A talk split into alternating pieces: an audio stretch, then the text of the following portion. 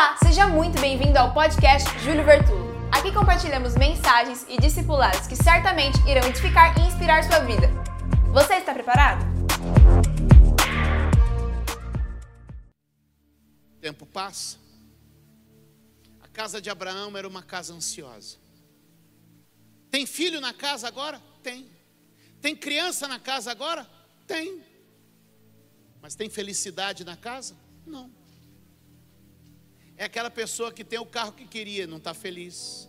Tem a casa que queria, não está feliz. Chegou no emprego que queria, não está feliz. Alcançou o que desejava e não está. Porque ou vem de Deus, ou é peso. Ou vem de Deus, ou é desgaste. Ou vem de Deus, ou é cansaço. Passa-se o tempo. Gênesis 18 outro cenário, outro lugar. E a Bíblia diz: O Senhor apareceu a Abraão perto dos carvalhos de Mangue. Quando ele estava sentado à entrada da sua tenda, na hora mais quente do dia.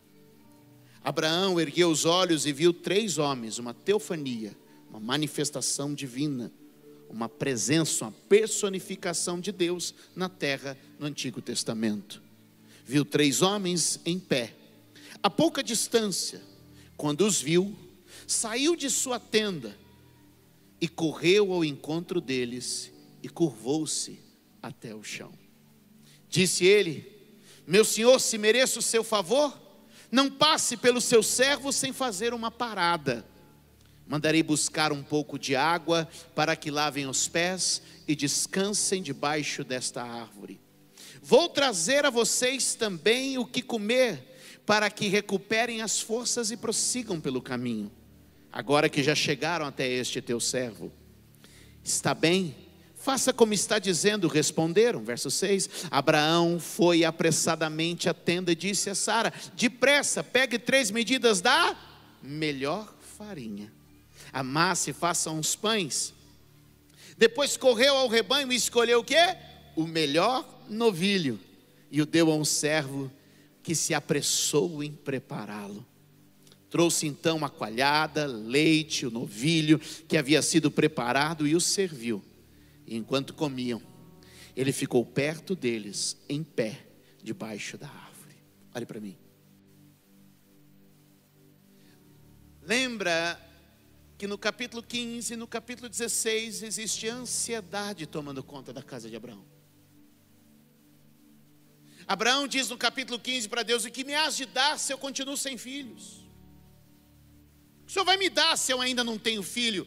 Ou em outras palavras, é tanta promessa que eu não estou vivendo. Minha realidade está ofuscando as promessas que eu recebi. Eu tenho uma palavra para a gente que está lembrando da promessa, da mensagem do pastor no dia do teu casamento. Talvez a tua realidade hoje esteja combatendo esta promessa. Abraça a promessa e não abre mão dela. Aquele que prometeu é fiel para cumprir. Ele não é homem para mentir. Ele não se enganou o endereço chegou certo, era para você. Levante a tua mão, querido. O Deus das promessas está chegando na porta da tua casa e da tua tenda hoje.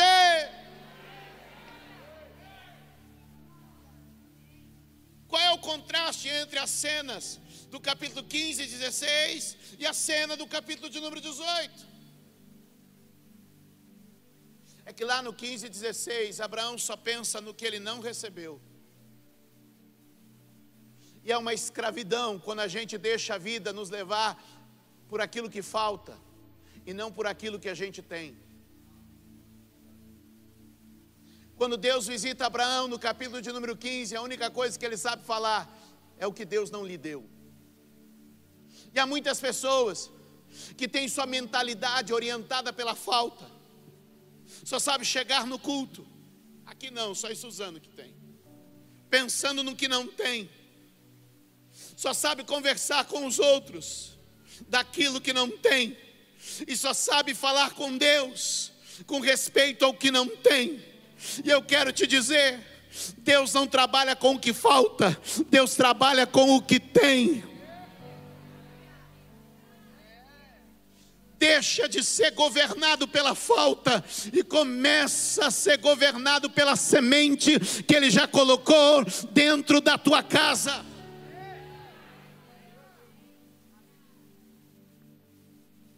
É como aquela mulher viúva que chega diante do profeta e o profeta pergunta: O que tu tens em casa? E ela diz: O que? Tua serva não tem nada em casa.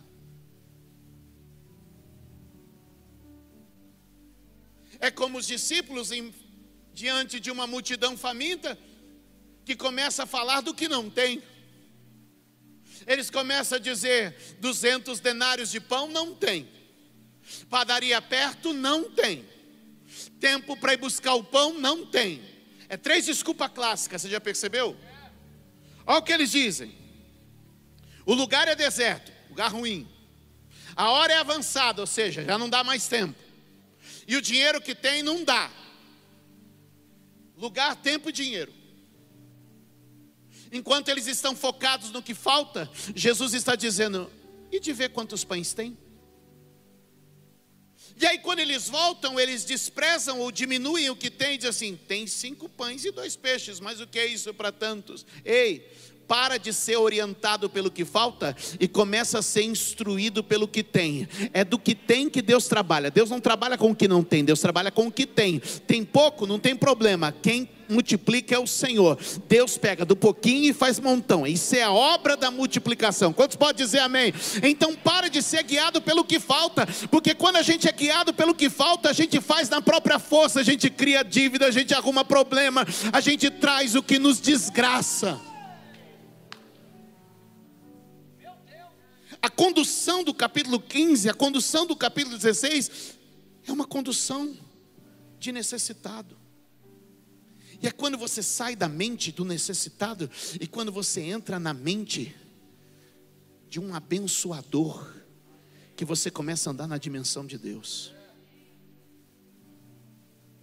Abraão não foi chamado para ser abençoado, Abraão foi chamado para ser uma bênção. Ele está numa outra posição, ele não está como alguém que precisa, Deus o chamou para ser alguém que tem para dar. Vire para alguém e diga: Deus não te chamou para ser abençoado, Deus te chamou para ser uma bênção. Diga: o abençoado precisa receber, mas aquele que é bênção tem para dar.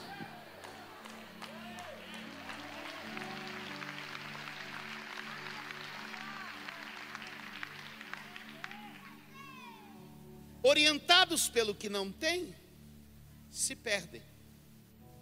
Mas agora olha a visita. Quando essa teofania acontece, a divindade materializada de forma que ele enxerga três homens e ele compreende que é Deus. A figura daqueles três homens, Abraão sabe que é Deus. O Abraão do capítulo 15 chegaria e diria: E a minha promessa? E o meu filho? e a minha família, e a minha cura. Mas o Abraão, do capítulo de número 18, corre e se prostra, porque primeiro vem o louvor, depois vem o milagre.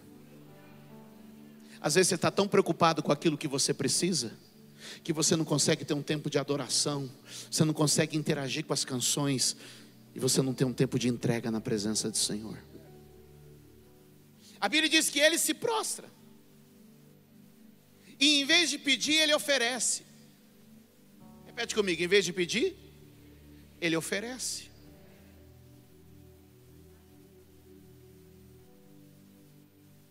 Diga comigo: a resposta não está no que eu preciso, a resposta está no que eu entrego.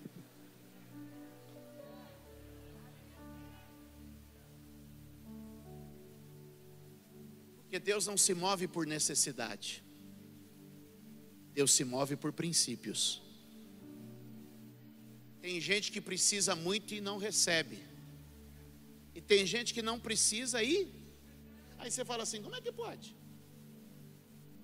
É porque Deus não vai onde precisa. Deus vai onde princípio é estabelecido, adoração é estabelecida. Deus vai onde relacionamento é construído. Repete comigo, não é uma questão de necessidade, é uma questão de relacionamento. Como é Abraão? O Senhor não me deu. Como é Abraão agora? Senhor, senta aqui. Vou pegar um pouco d'água. O senhor dá uma lavada no pé? O senhor toma um pouco d'água? O senhor fica na sombra? O que, que é isso? A minha vida não muda no que eu recebo, a minha vida muda no que eu entrego. Talvez hoje você veja aqui dizendo eu preciso. Eu quero te dizer, não, você não precisa. Você veio aqui hoje porque tem algo a oferecer ao Senhor. O nosso culto não é um lugar para a gente receber, nosso culto é um lugar primeiro para entregar. E o receber vai ser a resposta do entregar. O problema é que você quer receber para entregar, e no reino de Deus, primeiro você entrega, depois você recebe. Diga comigo: primeiro eu entrego, depois eu recebo.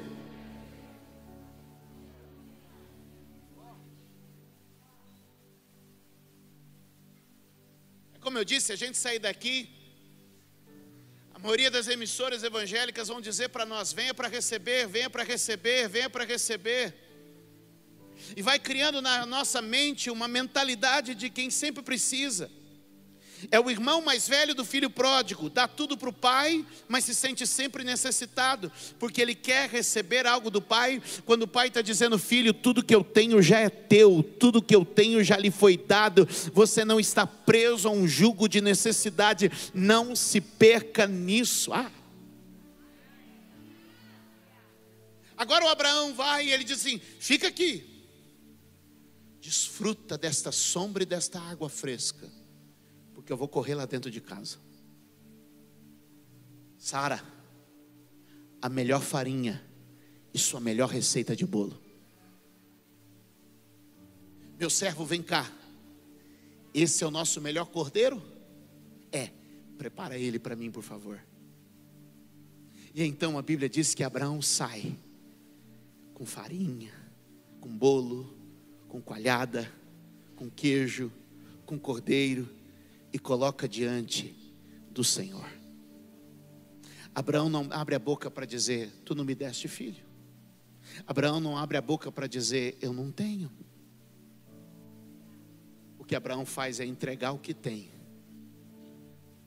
sabendo que Deus já tem o que ele não tem. Se você observar o texto, final do texto que a gente leu diz que ele ficou em pé e apenas observava enquanto o Senhor recebia o que ele entregava. Talvez essa seja a resposta de alguém que está tão fissurado em ter, tão fissurado em alcançar, que não consegue mais se relacionar. E aí pergunta: quando é que a minha família vai ser uma família do céu? E eu te digo: quando você deixar de fazer com a força da terra. O que, que havia na casa dele agora? Se antes havia impaciência, incredulidade, autossuficiência, o que, que há agora na casa dele? Tem refrigério, tem renovo, tem honra. Então eu aprendo uma coisa: não é o que eu preciso, é o ambiente que eu crio. Vou repetir.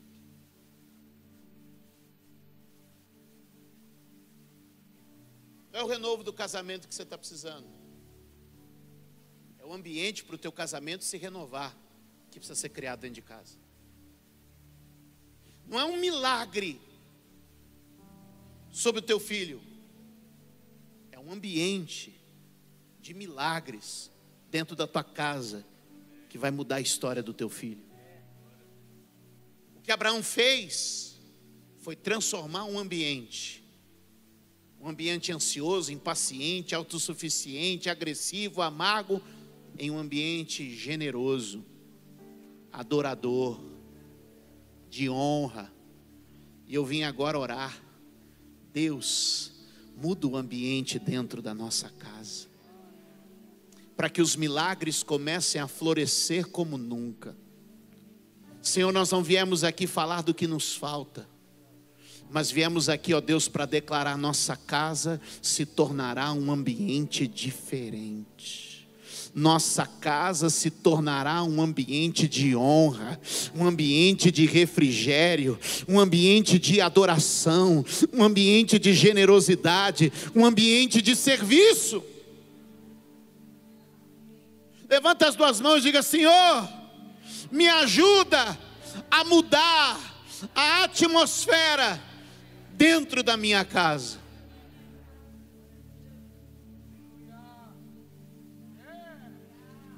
Não preocupa com milagre. O milagre vai ser uma resposta ao ambiente que lá está se estabelecendo a partir de hoje. Como agora o ambiente não era um ambiente de cobrança nem de ansiedade, mas era de adoração e de gratidão, de generosidade e de serviço. Quem toma a iniciativa não é Abraão, mas é Deus. Capítulo 18, verso 9. Deus então diz: Onde está Sara, sua mulher? Ali na tenda respondeu.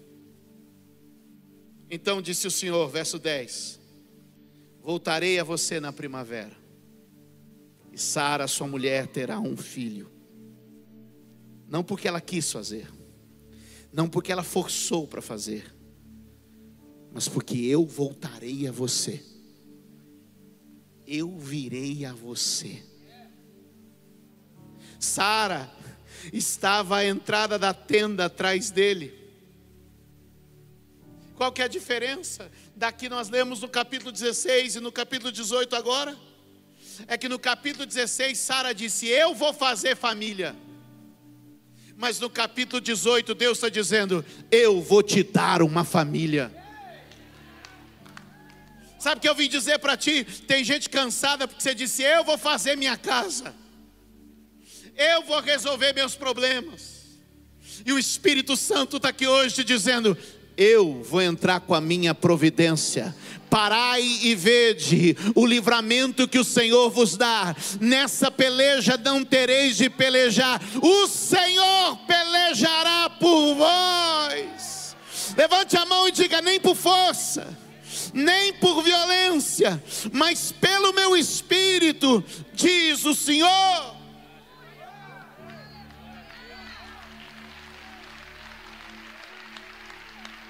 Glória a Deus. Levanta a mão e diga uma obra do Espírito na minha família. Irmã, você já tentou de tudo. Lingerie da Vitória Secret não resolveu. Irmão, tu já pagou lua de mel em Paris e não resolveu.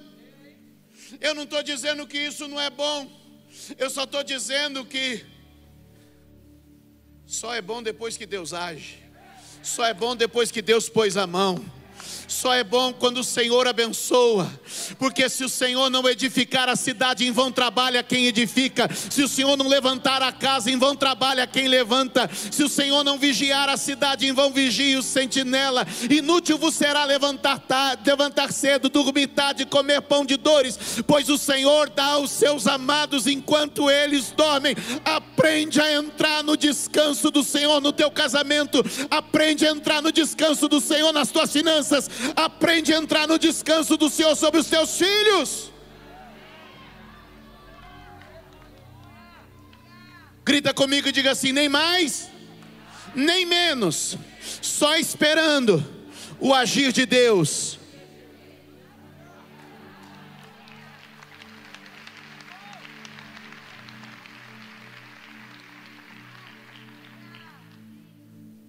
Cadê tua mulher? Está na tenda. Abrão, esse inverno vai passar, hein? A primavera vai chegar. Marido, segura na mão da tua esposa aí e declara: o inverno passa e a primavera vem. A frieza está indo embora o sol e o clima agradável está voltando. É tempo de florescer a tua família de novo. Arebanaraço.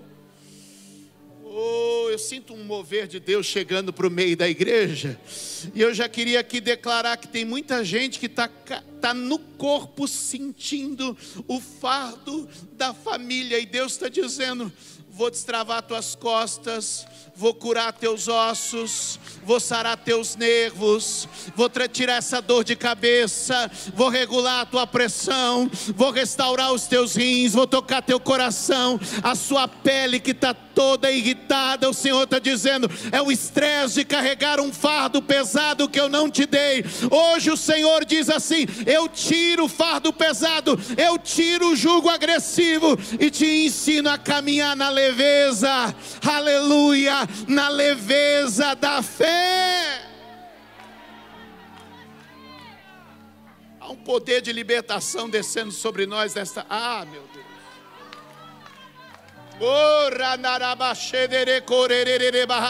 Tem gente já recebendo o calor, a frieza está sendo quebrada agora.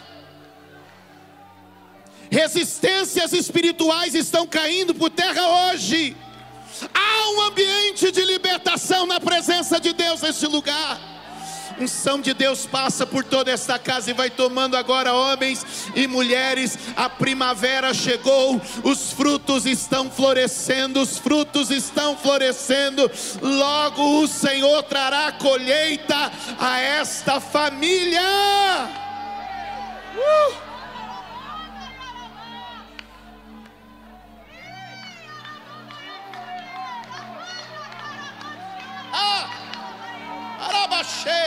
Bandarabaçou. Ei!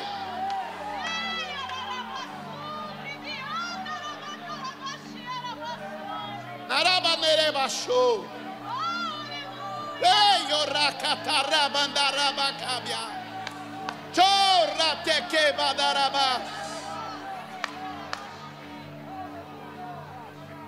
No 16 ela disse: Eu farei. No 18 Deus disse: Eu virei e você, ela e eu faremos. Não será obra de um homem, não será obra de uma mulher, será obra de Deus, do homem e da mulher. A sua família é uma família que está construída em três bases: você, sua esposa e seu Deus. Alguém pode dar glória a Deus? Alguém pode dar glória a Deus? Diga: Eu e minha esposa não estamos sozinhos. Minha casa não é obra da terra, minha casa é obra do céu. Eu não estou vivendo algo natural, eu estou vivendo algo sobrenatural. Levante a tua mão, dê um salto dessa cadeira, porque hoje é um dia de intervenção do céu na família.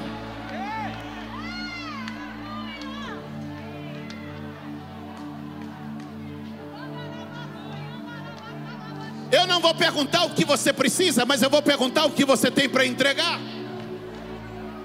Eu vou repetir. Eu não vou perguntar o que você precisa, eu vou perguntar o que você tem para entregar. Porque naquele dia ele falou do que precisava e continuou como estava. Mas no outro dia ele falou do que teria, ele entregou o que tinha. Aleluia.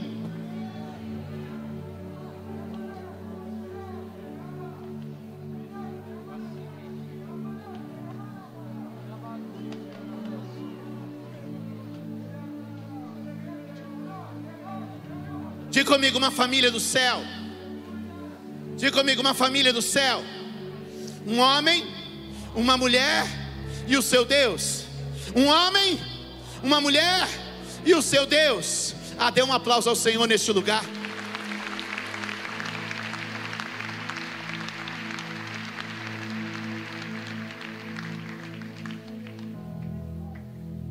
Abraão e Sara já eram velhos, de idade avançados. Sara já tinha passado da idade de ter filhos. Por isso riu consigo mesma quando pensou: tá, esse pastor não sabe de nada. Ele não sabe há quantos anos eu estou nessa luta, já fazem 25. Esse pastor não sabe de nada. O meu costume mensal já passou. Fisicamente impossível. O ambiente tornou isso impossível. Depois de já estar velha, e meu senhor já idoso, será que ainda terei esse prazer? Olha aí para varão e diga: o prazer volta. Mas o Senhor disse: uh, porque Sara riu e disse: Poderei realmente dar a luz agora que sou idosa? Não permita que os teus sentimentos criem confusão. Não permita que a tua realidade brigue com a tua promessa. Ela disse: Eu não posso. Olha o que Deus fala no verso 14. Vamos ler? Vamos ler? Existe alguma coisa impossível para o Senhor? Na primavera voltarei a você e Sara terá um filho.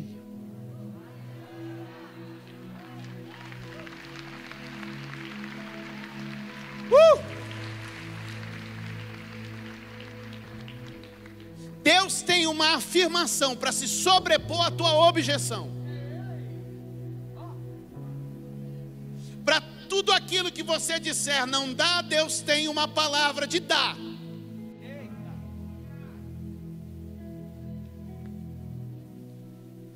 Capítulo 21, verso 1.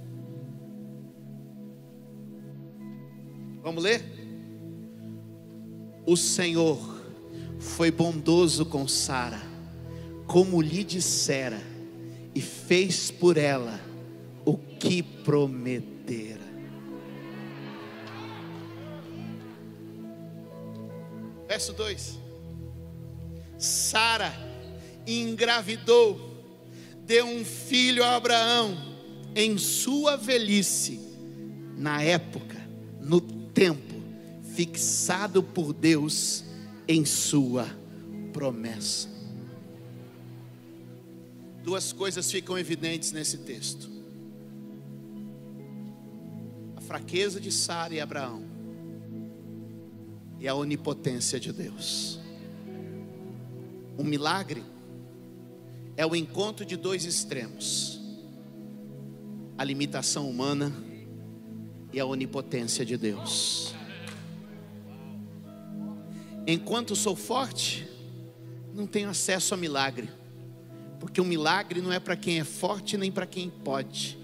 O milagre é para quem não pode.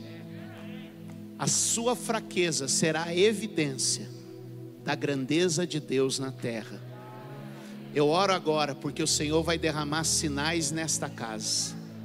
Eu oro agora para dizer: toda enfermidade está batendo em retirada Existe agora, no nome de Jesus, uma unção de cura que passa por estes corredores: ventres estéreis, ouvidos surdos, olhos cegos, ossos desgastados. O Senhor está sarando neste dia agora.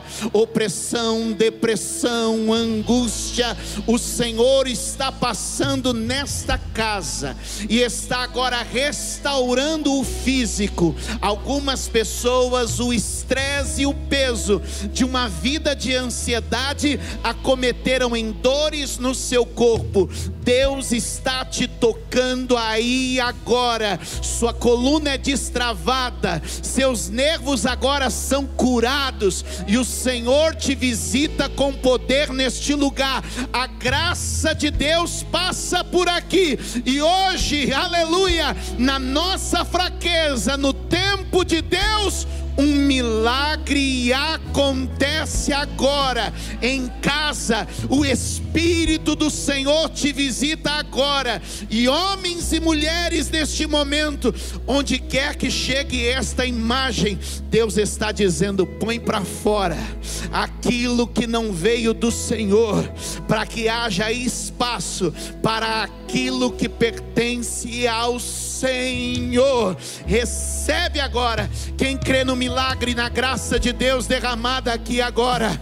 Ah, eu creio que o Senhor está tocando e oro para que Ele desfaça as amarras da incredulidade e te leve a um tempo de vitória na presença do Senhor.